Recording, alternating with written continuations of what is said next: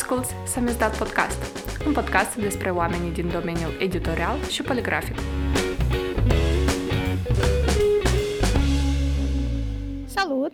Sunt Ana Vasina, iar astăzi o avem în Samizdat Podcast pe artista grafică Tatiana Лагаева. Здравствуйте, Татьяна. Здравствуйте. Э, Очень приятно, что вы к нам зашли рассказать немножко про свое дело, жизнь, я бы сказала. Э, Вы человек, который э, до этого не работали в искусстве.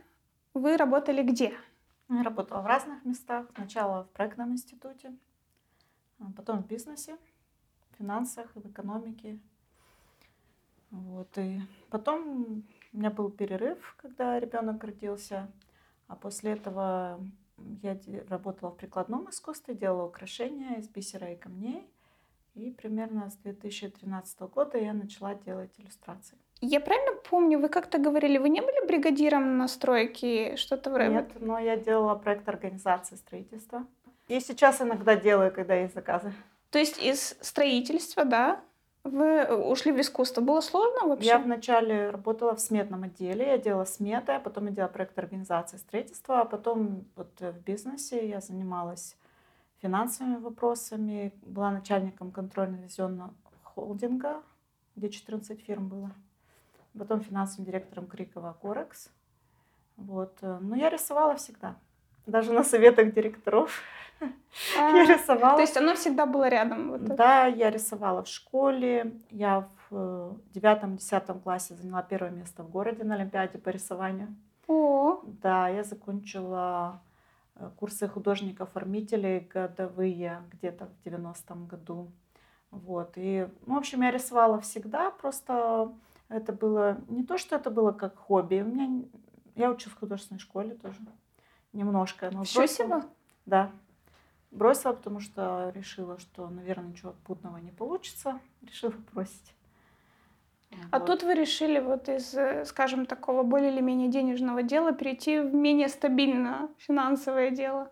Ну да, потому что я понимала, что это дает мне деньги, но не приносит э, той радости, э, которую я могу получить, если я буду художником. Вот. И когда я сидела, ухаживала за ребенком, я решила, что если я не попробую сейчас, уже потом будет поздно. Вот. И решила рискнуть. Хотя все меня отговаривали. Все говорили, что это безумие. Да. Ну, со стороны немного так и кажется на самом деле, потому что э, ну, это нестабильность. И причем у вас ребенок на руках маленький. Я не знаю, какого возраста, но вот эта нестабильность, она как бы сложна, наверное. Мне нравится нестабильность.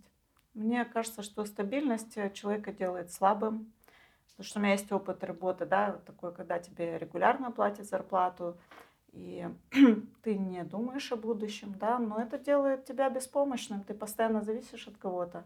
Ты не понимаешь э, ритмов в пространстве, ты не понимаешь, когда денег приходит больше, когда меньше, ты не понимаешь потребностей людей, ты, не- ты не сонастроен с этим пространством.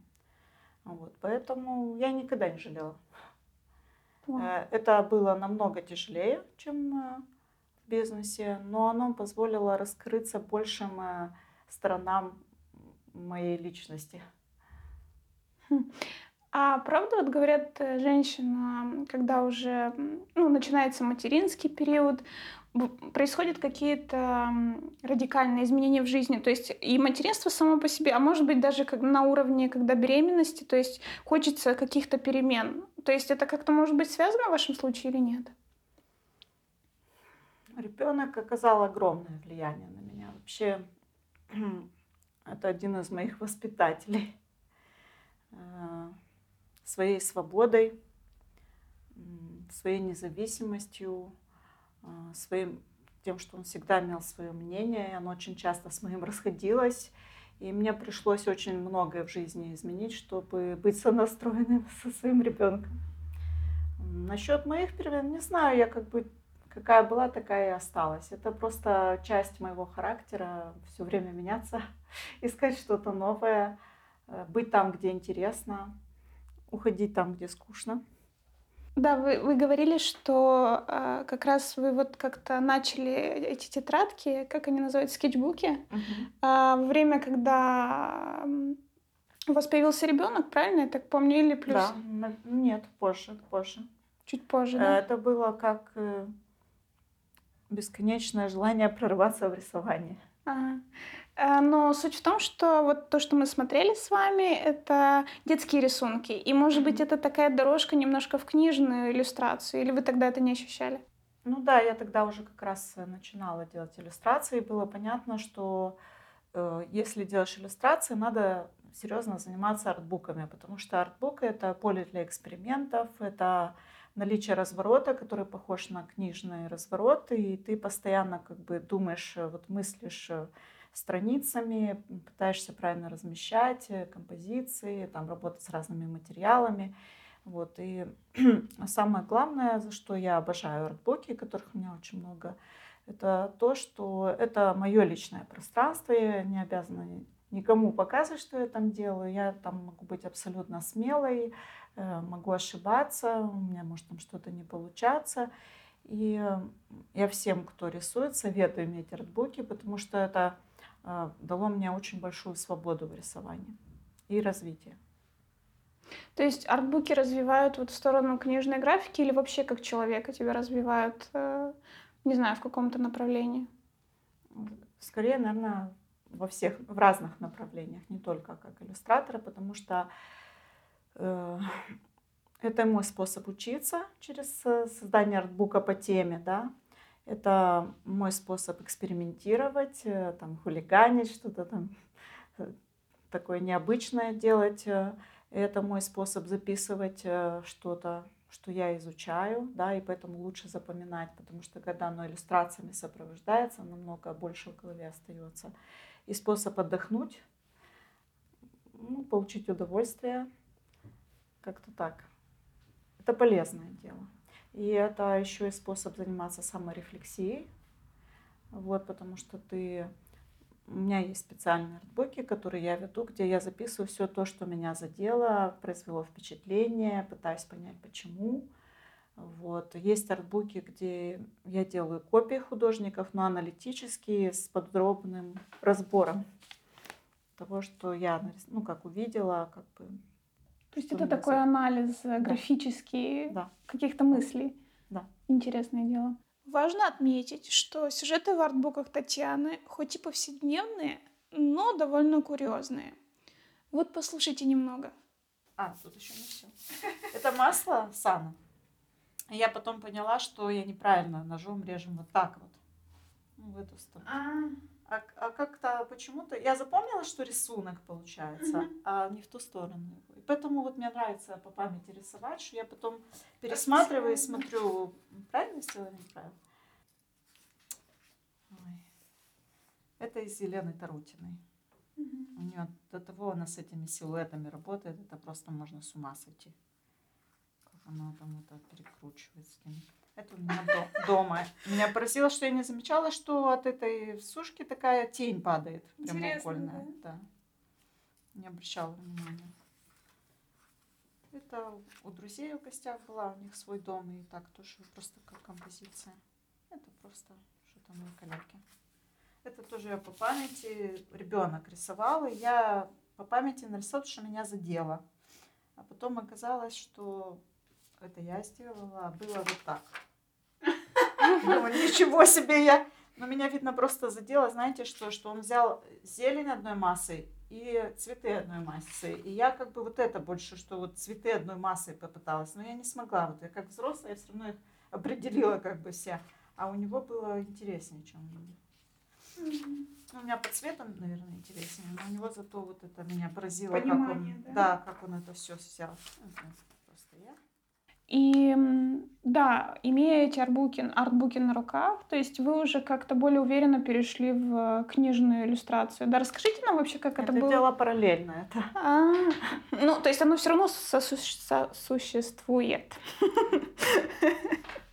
Ну, что сосуществует, но нельзя сказать, что это одно целое. Но, конечно, одно влия- влияет на другое, безусловно. Когда я начала делать первые иллюстрации, я была в шоке, потому что, ну, я, в общем, сразу понимала, что будет очень сложно, потому что мне всегда нравились детские художники, детские книги, и у меня очень большая, ну, может, не очень по сравнению с кем-то другим, но около 500 детских книжек у меня есть.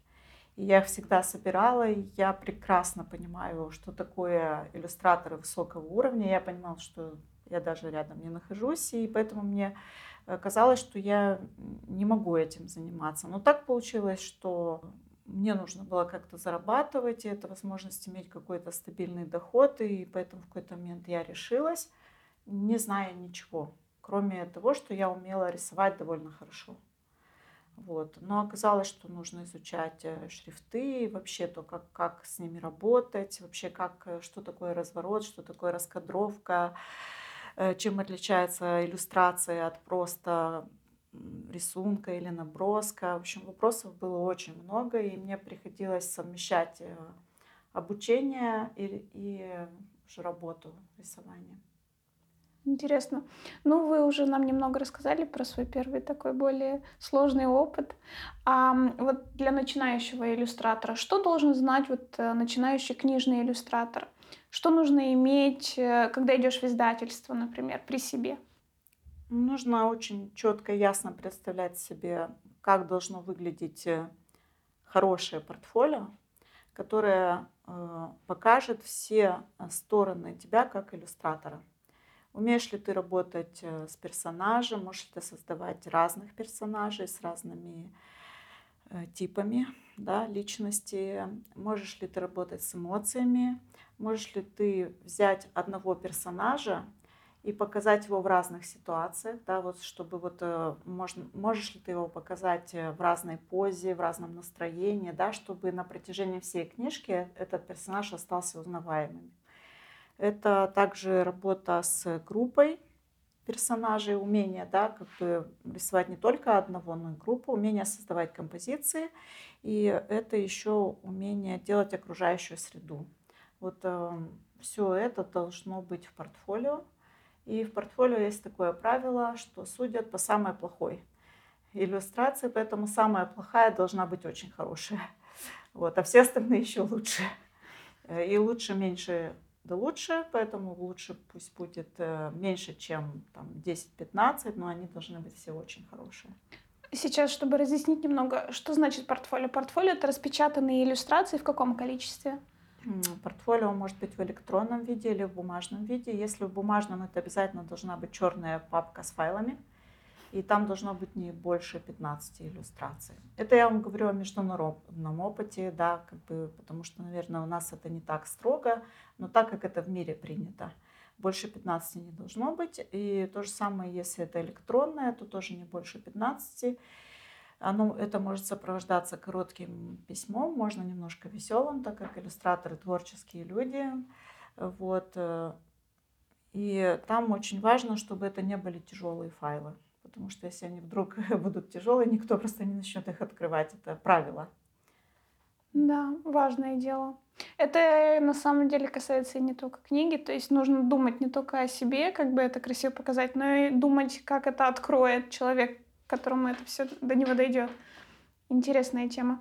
А вот эм, вы следите, вы, вы говорили про международные какие-то правила. Вы следите за книжными ярмарки, вот Болонская, Франкфуртская, то есть э, что там модно, кто самый такой востребованный иллюстратор и ну, в топе новостей? Ну, да, так как это моя работа, конечно, у меня есть любимчики, за которыми я больше слежу. А вот. скажите пару имен. Так, для для общего понимания. Когда надо сказать, мне сразу все вылетает из головы, поэтому не скажу, ну, вам напишу, могу потом написать. А Виктория Симыкина вам нравится? Да, конечно. Маша Титова? Э, да, этих всех я тоже, конечно, всех знаю. Очень нравится из русских Елена Репетур, например, как она рисует. Я знаю всех современных российских. Э, со многими из них я в друзьях на Фейсбуке. Вот. Э, ну, мне нравится Манон Готье, например, мне нравится Адольф Сера. Ну, у меня очень много художников, которые мне нравятся. Э, просто трудно кого-то выделить, да, потому что ну, очень есть разные стилистики, и мне разные нравятся, поэтому мне сложно кого-то конкретно назвать. Мгм. Вот. Мне нравится то, что в современном мире искусство очень разнообразное, очень демократичное, есть очень много путей для художника. А, И мне нравится то, что сейчас э, много иллюстраторов, которые имеют свой голос, который ну, ни на кого не похож. Да, есть такое. А вот вы бывали хоть раз на одной из этих э, как бы Нет. выставок? Нет? Мечтаете или не особо попасть? Наверное, интересно мне было бы посмотреть оригинальные иллюстрации, потому что мой опыт показывает, что особенно если это что-то ручное, а не электронная работа, да, что это очень сильно отличается от напечатанного. Вот, и поэтому я думаю, что если оно в книжках красиво, возможно, в жизни оригиналы еще лучше. И это, конечно, мне было бы любопытно посмотреть. Поэтому, но так, в принципе, я имею представление обо всем, наверное, что делается в мире. Я подписана там на очень многих людей в Инстаграме, и у меня очень много друзей-иллюстраторов в Фейсбуке, и они все постоянно что-то постят, и поэтому я как бы в курсе всего, я думаю. Да, это очень круто, потому что ну, это чувствуется. Не знаю, оно чувствуется в иллюстрации. Мы вот э, сидели с Евой, смотрели, немножко прошлись по вашим э, акварелям. Энергетика молодая, у, да, у картинок. Ну, то есть оно как бы никуда не Современная, пропадает. да, не так, Да, вот как да. у некоторых художников в возрасте, чувствую, что они уже вот э, Да, немного немножко, проседают. да, отстают от жизни. Ну, наверное, потому что у меня такой характер молодой. Ну, вот каждая моя новая работа это как новое рождение, да, как будто я прожила много-много жизней, и вот сейчас я опять среди молодежи, и у меня в основном все друзья молодые. Как-то так у меня по жизни получается, что все время как-то люди, которые вокруг меня, они примерно 20-25 лет, те, с кем вот я дружу, с кем я общаюсь. Причем так вот и те, кто там по Фейсбуку, с кем я общаюсь, тоже в основном молодежь все. Хороший признак. Мне нравится. Да, то есть эм, я хочу немножко, чтобы вы рассказали про вот книжки, которые вы делали, ну, до сегодняшнего дня. Вот какие у вас есть э, изданные книжки, которые вам нравятся? Дело в том, что все, что я делала практически, кроме э, верстки и кроме последней книжки, которую я сделала вот уже сама со своим текстом, все это была серия одна, но в которой уже около 30 книг. Вот. И, но это все учебники. Это учебники и тетради учебные.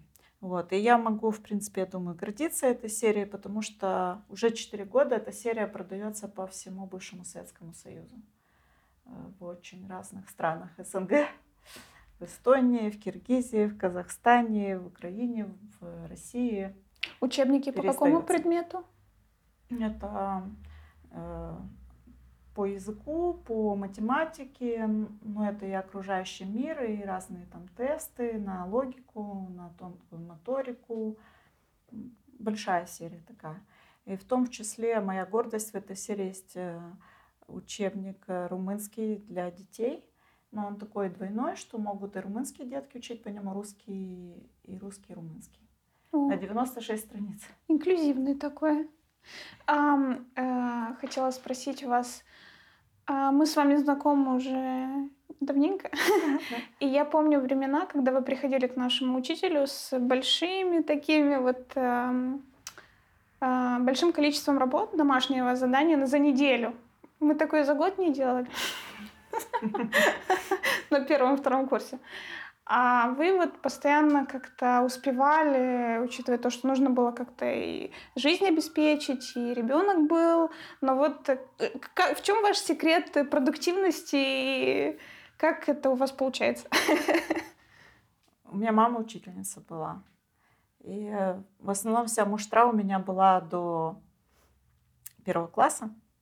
Я, делала, я очень хотела научиться писать красиво, и она мне ставила одни тройки и очень меня жестко воспитывала до первого класса. Больше никогда. Но я круглая отличница, и я очень ответственная, гиперответственная. Я умею организовывать работу, и я страстный человек. И так как рисование было такой областью, которая мне не давалась, и э, у меня было это как вызов такой, да что ж такое, вот я все могу, я все, что беру, я все могу, а рисование я не могу. И поэтому, когда появился вот замша, и он меня стал направлять, и я видела, что это приводит к какому-то положительному результату, конечно, у меня было большое желание очень работать. Когда ты видишь, что действительно можно сломать вот эту стену, это сопротивление, да, и, и из того состояния, когда ты абсолютно беспомощный, ты видишь, как надо, но ты не, не понимаешь, как это сделать, и тут тебе показывают, как. Поэтому я, конечно, ему бесконечно благодарна, потому что без него, я думаю, я бы не смогла прорваться. Если я не ошибаюсь, он не с первого раза вас взял в ученики. Да. А расскажите. Я узнала э, о нем от Елены Самборик, с которой я тоже занималась живописью, что есть такой очень крутой график, и я после этого стала присматриваться к его работам, и очень долго его просила, чтобы он меня взял, и он всегда отказывался. И всегда говорил, я никогда не беру учеников, э, мне достаточно студентов, э, эта тема закрытая, я вообще не знаю, что с тобой делать. И вот однажды была ночь искусства, у меня там продалась работа, график, и он подошел и сказал, что по твоей работе видно, что ты умеешь думать. Я сказала, ну так возьмите меня уже один раз в ученики. Вот, вот и, ну так вот, э, это для него был эксперимент, как и для меня. И у него не было времени, поэтому у нас была такая договоренность, что э, он мне дает столько времени, сколько у него есть. Если у него есть пять минут, он мне дает пять минут. Э, что он посчитает нужно мне сказать, я буду все делать. Вот на таких условиях мы с ним работали немножко безумных. Но я сделала за первый год 2000 набросков. Сколько? Две тысячи. Ну, вы Когда-то сейчас... я считала, было около пяти, не знаю уже сколько сейчас, я больше не считаю. Но вы как бы этот ритм поддерживаете, вот постоянной работы, или уже немножко так э, поспо поспокойнее? Да, намного спокойнее. Иногда я берусь и могу делать очень много. Э, иногда Бывает так, вот сейчас вот я когда стала работать в университете, я полгода вообще не рисовала. Я понимаю, что просто у меня физически не было сил, потому что рисование требует большого количества сил. И я понимала, что у меня просто нет энергии для того, чтобы еще внимание в рисование погружать. Вот. Я люблю участвовать в разных марафонах, потому что вместе всегда веселее, и тогда сразу начинаю намного больше делать. Кстати, это такая редкая штука. Ну, то есть э, я видела среди молодых э, ребят, что вот все марафончик там какой-то эскизик кинули в Инстаграм, все затегали. И... А вот когда у вас видела марафон, так как-то обрадовалась, потому что, ну, свежо. Вы участвуете. Э, я люблю вообще что-то делать с кем-то. Я вообще люблю групповую работу. Я, я люблю веселые команды. Я люблю, когда один вытаскивает другого. Я люблю заниматься спортом э, всегда с кем-то, потому что если тебе лень идти, а другой не лень, то это может продолжаться годами, да. Я занимаюсь спортом с 26 лет регулярно каждый день. И у меня всегда есть э, кто-то, с кем я занимаюсь. Иногда это разные люди, как бы сегодня с одним, завтра с другим. И мне это нравится, я вообще очень общительная. И мне нравится рисование такое дело, когда ты все время сам собой. Вот. И вот иллюстрация, это тут ты вообще как бы сейчас можно по интернету все пересылать, и ты можешь оказаться в таком пространстве, где ты вообще абсолютно один. И поэтому мне очень нравятся группы, где художники общаются. И у меня друзья сейчас по всему миру, наверное, среди художников. Причем не только на уровне группы, но и в частной переписке тоже. Я поддерживаю отношения. А вот эти марафоны, они помогают как-то с вдохновением? То есть помогают как-то, эм, может быть, что-то новое открыть для себя? То есть стоит вообще в это лезть? Или обычно это просто такое, типа, ну, такой фан? Ну, Зависит от того, с кем, зависит от того, какие поставлены задачи. Но так как у меня уже много опыта, я могу сама ставить себе задачи. Как бы. Но бывает интересно, когда э, на марафоне тебе ставят какие-то задачи, которые ты не ожидал. Вот, например, Елена Трутина, очень мне нравится, у нее своя школа, быть художником. И вот э, она на марафоне всегда дает очень интересные задачи, такие, которые для меня были неожиданные. Там, допустим, менять материал, менять предметы, она ставит какие предметы, и она ну, интересно очень ставит э, вопросы. И что мне нравится, что она научила меня и подытоживать работу после марафона. Вот, э, как вообще оценить, э, что ты сделал, что получилось, что нет, что стоит развивать, куда двигаться дальше. И я вообще, кроме марафонов, я, у меня есть правило, я каждый год покупаю хотя бы несколько курсов каких-нибудь. По искусству или неважно? Да, по искусству. В основном по искусству. Mm, интересно. То есть нужно обязательно как-то постоянно что-то учить, да, у вас? Может быть, не нужно. Мне нравится. Эм. Мне это очень много дало.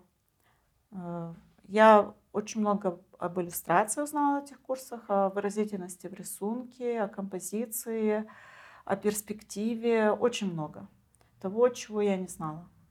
Да, значит, есть толк. Да, и когда это разные люди, это, мне кажется, это очень здорово, да, потому что, ну, одно дело, когда ты с одним учителем, а когда другое дело, когда у тебя много сильных учителей. Да. И там на этих э, курсах очень важно уметь задавать вопросы. Вот. А моя гордость, я вот проходила один курс у Елены Дорутиной, и она по моим вопросам сделала отдельное видео, потому что у нее набрался ответов мне на 45 минут. И вот э, в простой школе, например, там такой принцип, когда ты учишься, там проходишь какой-то курс, что они отвечают только на твои вопросы. Они сами ничего не говорят по твоим работам. Вот у тебя, если есть вопрос, они тебе ответят. И если ты не можешь хорошо сформулировать вопрос, ты можешь ничего не получить в результате, кроме ну, теории, которые, в принципе, есть и бесплатно в интернете. Но Интересно. если ты умеешь спрашивать, то ты можешь получить очень крутые ответы. Да. Вот меня, если честно, всегда это останавливало. Мне постоянно говорили, да, да потом, потом вопросы, потом. Меня это так бесит. Я человек, который любит задавать кучу вопросов, поэтому это такое немножко поддержка. Записывайте. Да, да. Эм, Татьяна, вот вы говорили, вы в курсе, вы наверняка знаете про Ксению Копалову, иллюстраторшу. Она вот часто, у нее есть блог, и она публикует про японскую иллюстрацию. Как вам эта тема вообще интересна или не особо? Ну, я имею отношение некоторое к Японии, так как я э, занимаюсь экипаной в классической школе Кинобо. Вот. И я вообще фанат японской культуры, потому что, мне кажется, их э, вкус японцев особенно изыскан. И, конечно, мне нравятся японские иллюстрации. И э, когда я анализировала творчество графиков, иллюстраторов, которые мне нравятся, выяснилось, что почти все они увлекались э, японской гравюрой, ее очень тщательно изучали, и я тоже. У меня любимчик, конечно, Хакусай, я очень часто его копирую, просто для удовольствия. У меня меняется настроение, когда я просто делаю копию. Думаю, это говорит о том, что у него была очень такая гармоничная натура высокие вибрации. А вот вы упомянули простую школу, и вот э, марафоны. Вы бы порекомендовали что-то из этих школ э, ну, начинающим иллюстраторам? Потому что многие не знают же, куда. Нужно тоже и знать, на какую школу записываться, потому что нужно уметь фильтровать. Я думаю, да, это сейчас самый вообще большой вопрос, то, что информации уже так много, что мне очень легко потеряться. И поэтому Хорошо бы, чтобы кто-то подсказывал, куда стоит э, ходить. Вот. Э, что касается иллюстрации, это, несомненно, Элина Элис. И она открыла свою школу уроки иллюстрации. И я все их покупаю. Все, которые входят новые, я все покупаю все время. Э, простая школа обязательно, потому что это очень такое интеллектуальное пространство, где масса информации. И все, кого они приглашают со стороны, это все тоже очень крутые люди. Э, меня там останавливает часто только вопрос денег, но я все равно, я стараюсь каждый год э, хотя бы один курс там какой-то купить. Значит, дальше это, несомненно, школа Елены Тарутиной. Я там уже не один купила курс, я очень довольна. И у меня просто как-то я больше намного стала верить в себя, и я поняла, как э, в сложных ситуациях как-то прорываться, да, благодаря Елене Тарутиной. Она очень интеллектуальная и очень э, на многие вещи открыла мне глаза. И я регулярно еще слежу за учениками Александра Ливанова. Это Ольга Иордан, Иван Григорьев, Павел Шевелев. Это вот такое немножко отдельное такое направление, такая московская школа графики. Э, ну, меня привлекают все те художники, которые умеют не только красиво рисовать, но и мыслители, которые осознанные, которые могут что-то донести. Вот, потому что есть очень много художников, которые просто тебе передают э, э, набор действий. Вот надо сделать так, а потом так, а потом так. Вот. А, а мне нравятся художники, которые могут суть передать. Вот, как сделать объем, как создать можно пространство, какие функции могут быть у цвета, э, как передать характер, какие-то основные принципы, вот такие вот вещи. вот те люди, которых я назвала, это вот именно такие. Странно, что вы не назвали Виктора Меламеда. А Виктор Меламед, конечно. Моя любовь тоже все, что только есть, и в том числе его книги. Вот по портрету я сейчас купила его книгу. То есть, вот заказала. чтобы... Виктор Меламед обязательно. То есть у него, его ученики возвращаются иногда домой, то есть это может быть Украина, это может быть бывший Союз, они возвращаются домой, и они, он их э, вдохновляет, э, как бы, чтобы они продвигали иллюстрацию, откуда они, то есть в том месте, откуда они. И это, это круче, чем быть просто учителем. Ты как наставник, и все, они от тебя оторвались, и они уже живут росточки своей жизнью. И, то есть, э, да, это очень круто, по-моему. Да, Виктор Намет очень крутой, он мыслитель, он очень внимательный, гипервнимательный. И он тоже мне помог увидеть вещи, которые я не понимала и не замечала. И мне он интересен еще тем, что он мне помог понять э, современное искусство и современную иллюстрацию, потому что у меня был период жизни, когда вот я делала наброски своими друзьями, студентами, и, никак не могла понять, как же так, что вот они э, такие делают красивые реалистичные наброски, и потом они э, дома рисуют какие-то непонятные гипертрофированные какие-то рисунки с какими-то непонятными чертами лица, и меня это вызывало протест и неприятие. Но именно после Виктора Меломеда я поняла, почему это необходимо, и э, никакого раздражения у меня сейчас нет, и мне это все понятно. И мне это нравится. Мы все поговорили про всех возможных иллюстраторов. Хочу вернуться к нам, к вам. Расскажите про книжку про попугая. Очень интересные иллюстрации. Их как-то запечатлела, будучи на просмотре в Крянге. Вот расскажите, что за ними? Ну, я эту книжку придумала как раз после курса Элины Элис. Потому что я вдруг четко поняла, ну, мне показала Элина Элис четко вообще сам процесс вот и до, с чего начать. Вообще, опять же, я уйду от себя и скажу спасибо большое Элине Элис, потому что, мне кажется, э, в западной школе художественной э, принято человеку в образовании давать профессию и давать технологию чтобы человек опирался не на свой талант, э, не на то, какой он там гениальный. И если он не гениальный, то он не способен что-то сделать, да, а на то, что есть некая технология, есть какой-то процесс, и если ты его выдерживаешь, ты придешь к результату. И вот Элина Эллис, она в британской школе иллюстрации училась, и вот ее курс, он как раз вот такой, что ты э, просто тебе дают в руки все инструменты для того, чтобы ты смог сделать книжку от самого начала до конца. Вот. И я просто когда прошла этот курс, мне было полностью ясно, что делать.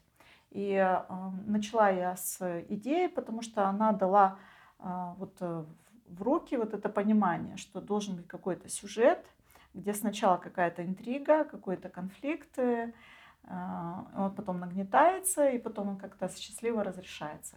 И когда я это поняла, я вот стала думать, что бы я хотела, и у меня уже опять же были навыки от всех моих многочисленных учителей, что первое, что нужно сделать, это не придумать сюжет, а нужно очень подробно расписать, э,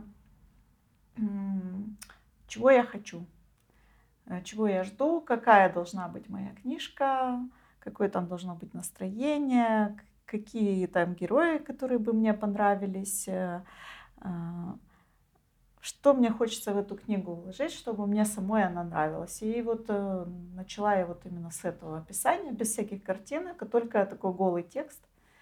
И пока я писала, у меня появилась вот эта идея, что так как я очень люблю играть, и дети тоже очень любят играть, если это будет книжка про какие-то бесконечные переодевания, то это будет интересно. Вот. Ну и вот, вот с этого все началось, а потом э, идея книжки какая, что есть один герой, который очень красивый, но одинокий, это попугай, и он живет один, и вдруг оказывается, что у него есть маленький сосед, и этот сосед э, со стороны за ним наблюдает и восхищается, какой он прекрасный. Вот, и в какой-то момент решается выйти для того, чтобы они начали дружить. Вот, и признается, что он такой серенький, незаметный, а вот попугай такой прекрасный. Вот, и попугай решает, что нужно ему помочь как-то. И они, в общем, начинают работать над имиджем мышонка. Вот. Это как тот, э, та программа на ОРТ, знаете, когда люди приходили и имидж делали. Да, модный приговор. Модный ну приговор с попугаем. Э, что-то типа этого. И они бесконечно примеряют ему разные костюмы, и каждый раз получается, что костюм вроде бы прекрасный, и он себя в нем шикарно чувствует, он становится таким ярким и, и классным, но потом он мешает ему жить. То он не может провалиться в дырку от сыра, то он слишком яркий и заметный, поэтому он не сможет быстро убежать, там, если его кто-то заметит. Вот, и э, история это повторяется, вот повторяется, повторяется, и в какой-то момент э, мышонок впадает в депрессию, потому что он понимает, что ничего сделать невозможно. Попугай чувствует себя дико виноватым, что он втянул всю эту, свою эту интригу. Вот. Ну и, и вдруг мышонок говорит, э, а, и он просит прощения, и мышонок говорит, а я довольна, что мы все это сделали, потому что я понял, что я хочу быть самим собой, что достаточно Поучительная да, история. Да, того, что у меня есть. Интересно, что после этого ко мне стали приходить э, мамы разных детей и просить меня, чтобы я сделала э, какую-нибудь детскую книжку о бесстрашии, там еще о чем-то, еще о чем-то. То есть как бы получилось, что, ну, в принципе, можно продолжать эту серию и, и какие-то такие психологические сюжеты обыгрывать. Вот так как у меня есть психоаналитическое образование, в принципе, можно было бы, наверное, это продолжать. Вот вы написали весь текст и всю иллюстрацию. Да. А потом дальше, что произошло с книгой? То есть э, вы ее напечатали, кто-то купил права? То есть... Да, ее стали в издательстве «Арк», но в прошлом году перед карантином. И из-за того, что потом был карантин, не, не смогли они показать ее на выставке. Но она продается в Либрариусе, во всех магазинах Либрариуса. Говорят, что хорошо покупается. То есть это ваша первая книжка, авторская, скажем так, да. потому что она полностью ваша, которая вот вышла в свет. Да. да. Единственное, не совсем моя, потому что ее перевели на румынский язык, и перевод не мой. И немного ее дополнили, сказали, что при таком формате желательно, чтобы текст был побольше, и поэтому там немножечко в издательстве этот текст расширили. Мой текст был скромнее намного. А вот сколько в среднем получает иллюстратор за такую авторскую книжку? Можете не говорить конкретных э, цифр, но просто, чтобы было понимание вообще, как, как живется иллюстратору. Ну, это сложный очень вопрос. Я думаю, зависит от э, наглости смелости художника с одной стороны и возможности издательства с другой стороны. Э, но можно зарабатывать на этом, если есть постоянные заказы. Вот. Мне повезло то, что у меня был вот э, большой очень проект на много лет э, в издательстве «Библион», и я практически могла больше ничем не заниматься и жить на эти деньги, при том, что я снимаю квартиру. Вот. Но, с другой стороны, это и не дает тебе шиковать. Но, возможно, это потому, что я слишком скромный человек. Я думаю, что, возможно, кто-то другой бы зарабатывал намного больше на моем месте. Но вы вот и дальше будете как бы в этом в книжном деле, или вы думаете немножко сейчас репрофилироваться? Ну, сейчас вот я преподаю в университете, и меня заинтересовала тема моушен дизайна. Вот, и мне нравится в этом, и инфографики вообще мне тема очень нравится. Мне нравится это тем, что я могу совместить свое умение рисовать и свое понимание бизнеса. Так как у меня там много как бы, знаний и мне нравится, что я могу эти две вещи совмещать. Мне очень легко это просто дается. Еще я сейчас делаю раскадровки для Евгения Дамаскина для режиссера, а, когда ему нужно что-то сделать раскадровки, мне это тоже очень нравится. Мне нравится с ним вот взаимодействовать, когда он мне там рисует эти свои чертежи, где стоит камера, здесь стоит этот человек, здесь этот, и переводить это все картинки, и вот это вот воображение, все это оживлять, вот мне доставляет удовольствие. Да, многогранно. Про вот вы говорили, что преподаете. Вот расскажите про этот метод, который вы ну, нашли для себя. Про ТРИС? ТРИС. Я его не то, что нашла для себя, это для меня метод, как э, структурировать поле современного искусства. Сначала я это делала только для иллюстрации, а потом э, дальше я поняла, что это касается и живописи, и скульптуры, и прикладного искусства. Это не я придумала. Есть молдавский ученый Флореску, который Э, написал про это и книгу, и диссертацию защитил про использование теории решения изобретательских задач по отношению к изобразительному искусству. Э, но я не видела его каталога. Он говорит, что у него тоже там тысячи э, изображений, которые структурированы. Вот. Я собирала свой каталог, и, и я надеюсь, что мой подход отличается, потому что я не только попыталась э, подобрать к каждому методу а, иллюстрации, но также и найти функции, которые этот метод бы выполнял. Вот, э, например, есть такой метод, метод посредника, который означает, что перед объектом ставится какой-то дополнительный объект. Вот. Э, и сначала, когда я стала об этом думать, я пришла к тому, что это, например, маска, да, что вот человек надевает маску, и он может показать нечто другое. Потом, когда я стал ну, какой-то создать образ с помощью маски, да, вот проявить себя в каких-то э, других качествах. И это вообще очень интересно изучать, потому что я стала собирать вообще всю историю вот этих масок э, разных народов мира, и там очень много всего интересного. Вот. А потом я стала думать, что на картинах современных художников очень много э, посредников не масок, а чего-то другого. Это, например, может быть э, букет цветов, э, или птица, или бабочка, да, очень много разных таких объектов. Иногда может это быть ткань. И вот, в общем, получается, и не только это, это может быть еда, очень-очень много есть образов, которые, с одной стороны, человек представлен, с другой стороны, лицо его чем-то загорожено, или он весь э, бывает загорожен, только там глаз его виден. И очень много функций, которые этот метод выполняет.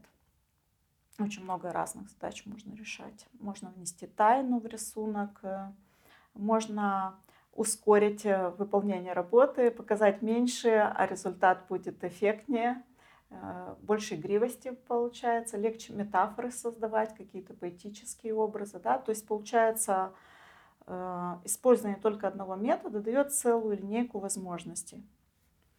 Хм. То есть это такой набор решений, правильно? Да набор. Еще раз э, для тех, кто нас слушает, если можете расшифровать ТРИС. Да. ТРИС э, Альтшулера — это теория решения изобретательских задач. Да, если кому-то будет интересно э, углубиться. На самом деле ТРИС — это намного более обширная вещь, и это только классификация методов работы с формой для изобретений. Да? А вообще это огромная-огромная система, такого инновационного мышления. И я сразу везде писала в работах, что я не изучала подробно весь стресс, я только взяла вот это, эту структуру. Вот, и попыталась адаптировать для рисования так, как я это вижу и понимаю. Да, интересно. Никогда не слышала. И... Ну, у вас такой как будто бы инженерный подход к, к искусству, и это очень круто, потому что ну, не всегда может быть все только на эмоциях и на интуиции. Иногда оно и должно быть более структурировано, наверное. Ну вот э, подход вообще к современному искусству, он структуралистический, стру, э, через структуру и постструктурализм. Это вторая часть, да. И сначала все-таки, чтобы не, не утонуть в бездне э, современных изображений, э, сначала все-таки лучше иметь структуру.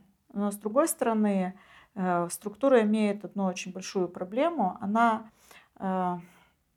только какие-то э, очень важные признаки учитывает. А очень многие вещи выпадают из таких вот э, правил и становятся исключениями. Поэтому очень важно и такой постструктуралистский подход применять и видеть все то, что находится на, за, на изнанке, как бы, да, за строгими какими-то рамками.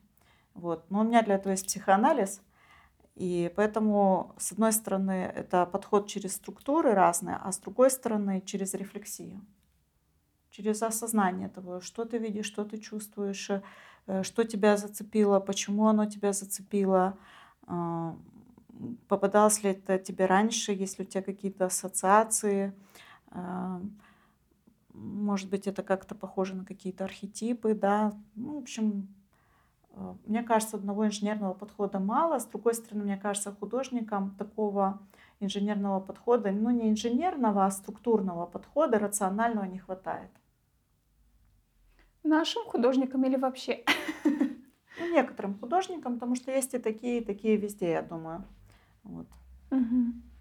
И хочу, чтобы вы пару слов сказали про ваши цветочные серии. Вы их выставляете чаще на Facebook, и, ну, насколько я заметила, в последнее время, по крайней мере, у вас цветы сплошные. Это какое-то состояние души или просто вы так решили? У меня вообще сейчас две такие ключевые темы, и еще одна третья, такая, которая только начала, никак не, не получается пока ее развить. Это, первая это цветы, вторая это Кишинев, э, и третья это женщина с цветами. Вот, я для нее пока собираю материал, ну, как бы так она пока только в эскизах у меня. Э, ну, я очень люблю цветы и очень э, люблю вообще наш город.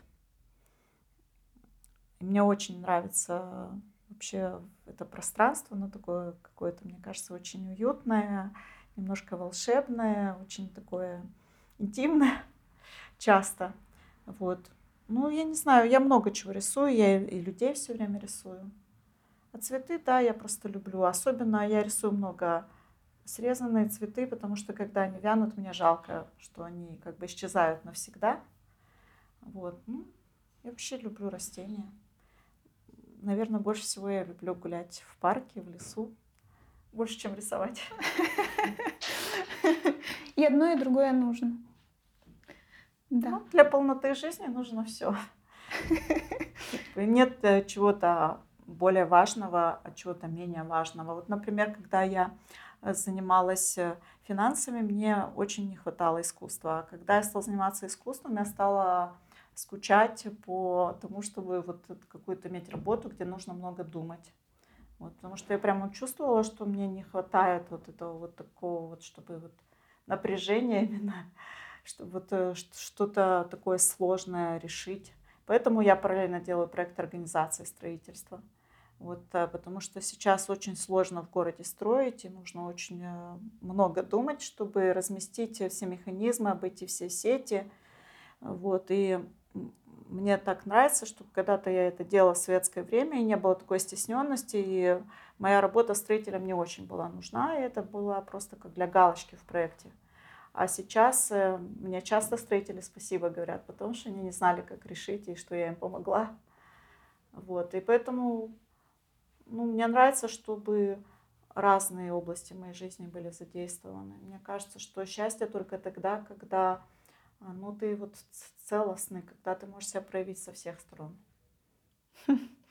Спасибо большое, Татьяна. Было очень приятно вас послушать.